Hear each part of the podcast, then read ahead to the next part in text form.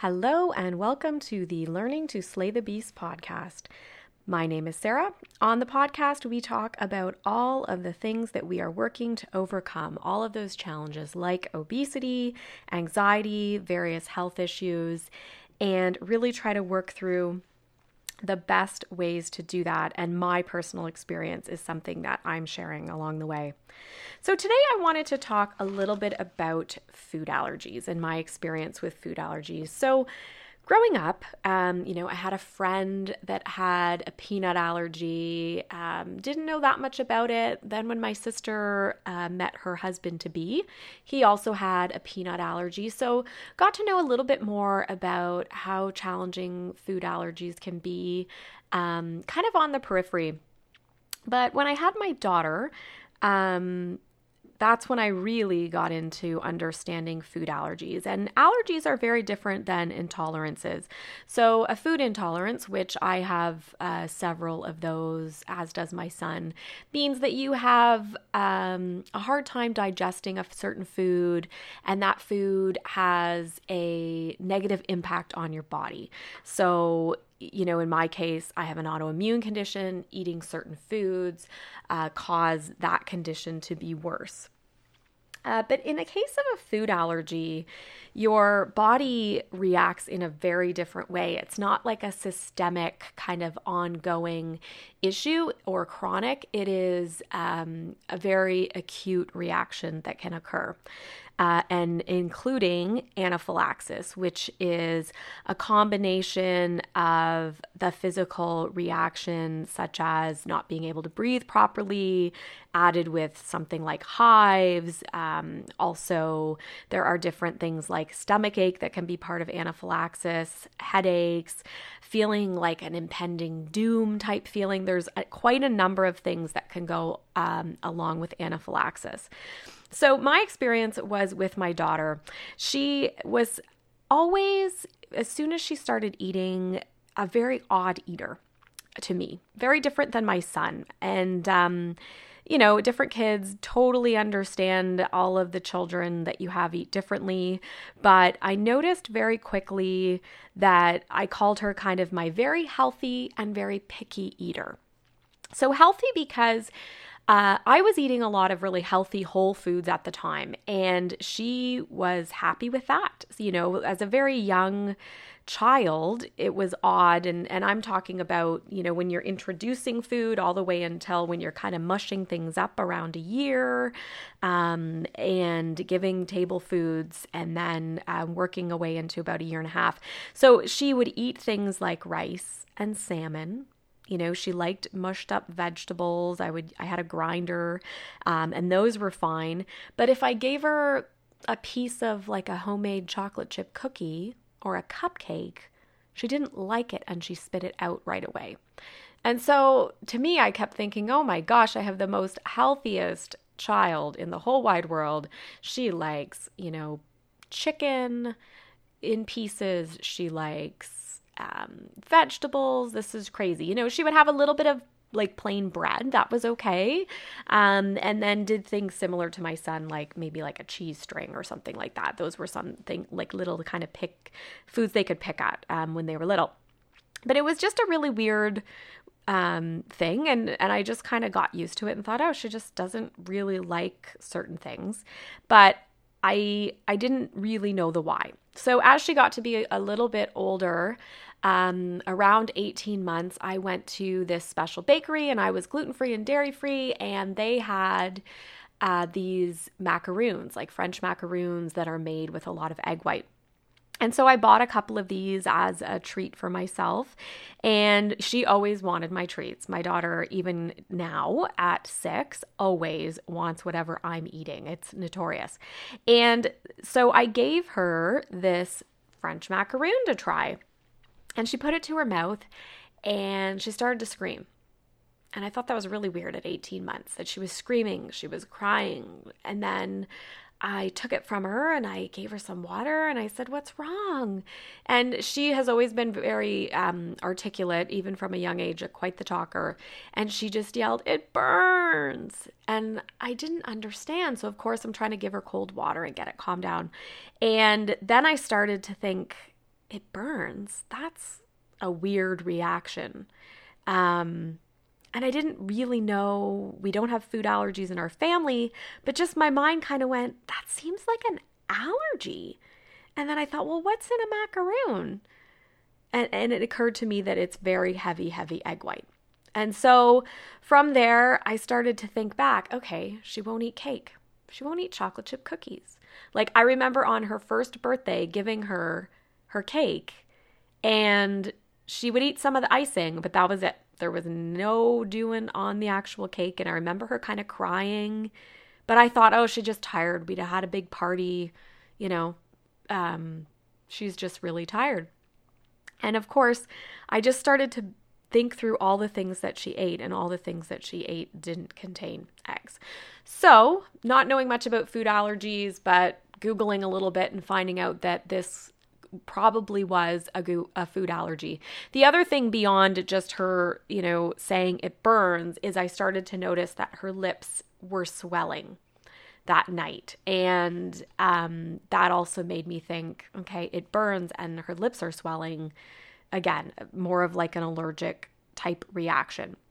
Now she didn't eat the food; she she only put it to her mouth, and so um, it it kind of stayed localized, I guess, at the mouth. So from there, I went to our family doctor and I explained the whole situation to them, and they kind of said, "Oh, I don't think she has a food allergy." But I was very persistent because I had learned um, over time that, you know, mothers have to go with their guts and keep at it. So I said, no, I really do think it's an allergy. They did give me an EpiPen. They said, well, just in case. And um, it gave me a referral to a pediatrician. So from there, she went through prick testing. And of course, it confirmed an egg allergy. The prick test also had um, noted a cashew and a walnut allergy. So from there, we went for blood work. Again, allergies to those things were confirmed. And um, eventually, we did kind of like a yearly appointment. Then, from that point on, we were carrying EpiPens. So, we're talking, she's about two at this point. And um, then eventually, we got referred to a more specialized clinic they did prick testing, so now she's about um, four. Prick testing and also more blood work, and they didn't see the nuts. They only found egg. So, um, that point, we weren't so worried about the tree nut issue, mostly focused on egg. And that was as she was entering kindergarten. Uh, so, you know, having at that point to meet with the teachers and explain egg allergy, explain the fact that, you know, if somebody brings in cookies or cupcakes for a birthday, even if it says school safe, nut safe, it's not going to be safe for her because she's allergic to eggs. Um, which, you know, presented very challenging, especially with some of the families Anybody who's got a child with food allergies knows that the schools often send home notes, and it's very anxiety raising because you know that the child is being centered out and that the child will be kind of pegged as different, and that families are reacting to, um, you know, someone with an egg allergy. And and there can be a lot of negativity. I remember feeling a lot of anxiety around her starting school. First because she was no longer going to be in kind of a controlled environment at home. Um, but also because i knew that she was going to be opened up to not only more exposure but um, almost that social ridicule side. But we were very fortunate because in the class there was another child that had um, he was vegan, so he didn't eat um, eggs and stuff anyway, but also he had like a dairy intolerance and, and different things. And so there was often, because there was a few students, more of a focus putting on inclusivity and um, non food treats. So then we eventually moved, um, and my daughter started at a new allergy clinic, and they found that um, the egg allergy had declined. So at this point, I know the immune system keeps maturing. So she's around six. Um, and they found that the egg or no, at that point, five, they found the egg allergy was much lower than it had been in the past. But all of a sudden, the cashew allergy was back. And pistachios are related to cashews. So we were told um, she needed the EpiPen, particularly now for cashews and pistachios. And it was interesting because that summer I was on a real health kick and had gotten all these pistachios and was eating them as a snack and um, offered her one and she put it in her mouth. And again, she spit it out, didn't eat it. And I thought, oh, well, the pistachios had like a salt on it. It must be just that it was too salty. And it didn't occur to me that um, she had developed the cashew pistachio allergy back. So, um, very confusing. I guess I will say is that I thought with food allergies, you know, you would be someone who had a food allergy in the family, which we do not. Um, or you would like know right away and have almost like a heads up, or maybe the child would be tested before the allergy ever occurred. But in this case, you know, I look back and I just think of all the mistakes I've made, like mistake, mistake, mistake. I, you know, I gave her macaroons. She was allergic to eggs. I gave her pistachios. Um, even back before the cashew allergy was first diagnosed, not the second time it was diagnosed, um, I had given her like a vegan dip type thing that had cashew in it. So it's very um, nebulous and can be ongoing and stressful because you don't know the allergy until the, t- the child has had it, um, which is very different than what I ever thought with food allergies. So the most recent time that we've went back to the newer clinic, they found that the egg allergy was quite low cashew allergy still persistent. So they want, um, again, us to carry the EpiPen more focused for the nuts and to start doing egg challenges. So at six years old, you know, we get um, this egg ladder for her to start. And for the past four plus years, I have been keeping her strictly away from eggs. And now, all of a sudden, as mom, I'm supposed to be at home and start introducing very slowly and controlled the rungs of the egg ladder. So, if you're not familiar, essentially with an egg ladder, and I know there are ones for milk and stuff like that, you start out with um, different severities. So, uh, starting with the bottom rung of the ladder is baked egg uh, again, and these were given to us by our doctor based on her test results. So it's based baked egg, but not just any baked egg. You start slowly working up. So you start with something that's like super duper baked, like a cookie or a muffin, and then you start moving up to very specific things like lady fingers, and then it would be dried um, waffle no sorry there's waffles. And then eventually there's dried egg pasta. And then and i know some of the ladders are different. And then you move up to a pancake and then there's a whole rung jump where there's another group where you're doing fresh cooked egg pasta and then moving into things um, eventually like scrambled eggs boiled eggs uh, quiche. And then there's a whole other jump where you get into very less, less cooked eggs, things like mayonnaise, things like um, like an ice cream that contained egg, a frosting that contained egg. And so that one, the doctor wasn't even sure if we'd make it up to that less cooked group or how that would exactly work. But it's it's very stressful. It's also very positive. And so as mom, you're trying to keep positive and help the child be excited because the child's afraid. All of a sudden, they're challenging this food that not only have I not been serving, but she's been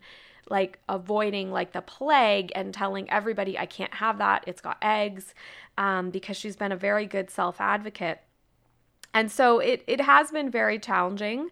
So far, she has been able to move through the baked egg section, and it's very exciting. You know, when I think about it, we still do watch and and we are still supposed to only feed it about three times a week at this point. But um, I keep thinking how life altering this could be for her in terms of traveling. Uh, we've done past trips and we always have to get the special allergy letters, and I've gotten cards made to help us translate the egg allergy into different languages like Spanish when we went to the Caribbean so that um, we're able to make sure that she's not getting anything with egg. Uh, we still have to obviously be very careful around the cashew because that allergy was worse. Um, and though cashews aren't super common, I know they are in a lot of like vegan, Thai, uh, type foods. So we do need to be careful there. Pistachios, also, the doctor mentioned, can be uh, cross contamination with ice creams so it is still definitely, we are still struggling with food allergy, but it is getting better. And I just keep thinking, oh my gosh, if she goes to Europe and she can tolerate pasta and baked goods, my goodness, like it will just change, you know, a trip to Italy or, uh, like I said, an all inclusive resort and be able to do a lot more um, than she would have been able to in the past. So uh, that's kind of been our experience with food allergies. It's definitely challenging in terms of the EpiPen. I always feel nervous when I drop her for a play date and have to, you know, give a parent an EpiPen because they kind of give me this look like, what? Um, and I know we gen- we stick to a lot of just bringing our own food because I like to take the weight off of anybody that's looking after her. Um, and same with at school. Uh, even though she's been starting on challenging eggs, we are keeping the protocol at school the same because she does need to be watched for a few hours after she has something with egg, and so she's not. Um, able to to participate yet in class uh, any kind of celebration and and I have sent special food to the classroom to keep things separate. So um, I'm very hopeful that she'll make it to the top of this egg challenge, but you never know. And um, I know it's it's kind of one of those things that you have to push keep pushing, but it's very scary the idea that she may react and she may have a problem. Um, sometimes even they suggested that if she's sick, it's not a time to do any of the challenges because her system is worn down and it uh, not isn't the best time to be introducing a new food that could be a potential allergen. But like I said, trying to keep super positive so that um, we can we can hopefully make headway for her uh, because she is at this very uh, critical juncture with her immune system being more formed. And and hopefully we can drop the egg allergy and my goodness maybe eventually the cashew who knows? Um, but but we're very very hopeful and continue to be on top of the food allergy uh, situation and definitely understand the stresses, uh, especially things like airplane travel for for families and um, and keeping children safe. So hopefully that gives you a bit of a firsthand experience with food allergy. Um, again, not with myself, but with my child, and and trying to keep them safe and protected. Uh, if you have any questions, you can visit my blog, which is www.theallergybeast.wordpress.com. Again, I'm not um, a doctor in any way, so not trying to give anybody any advice about uh, challenging food allergies, but just explaining the experience we've had and how it can be can be quite stressful trying to um, manage the back and forth of food allergies. Thank you very much for listening. I hope you enjoyed the podcast. If you did, please consider subscribing. Uh, also, beyond the blog, you can find me on Instagram. It's at Sara Lady Gluten. So, Sara, S A R A, no H. And uh, hopefully, I will see you there and have a great week. Thanks.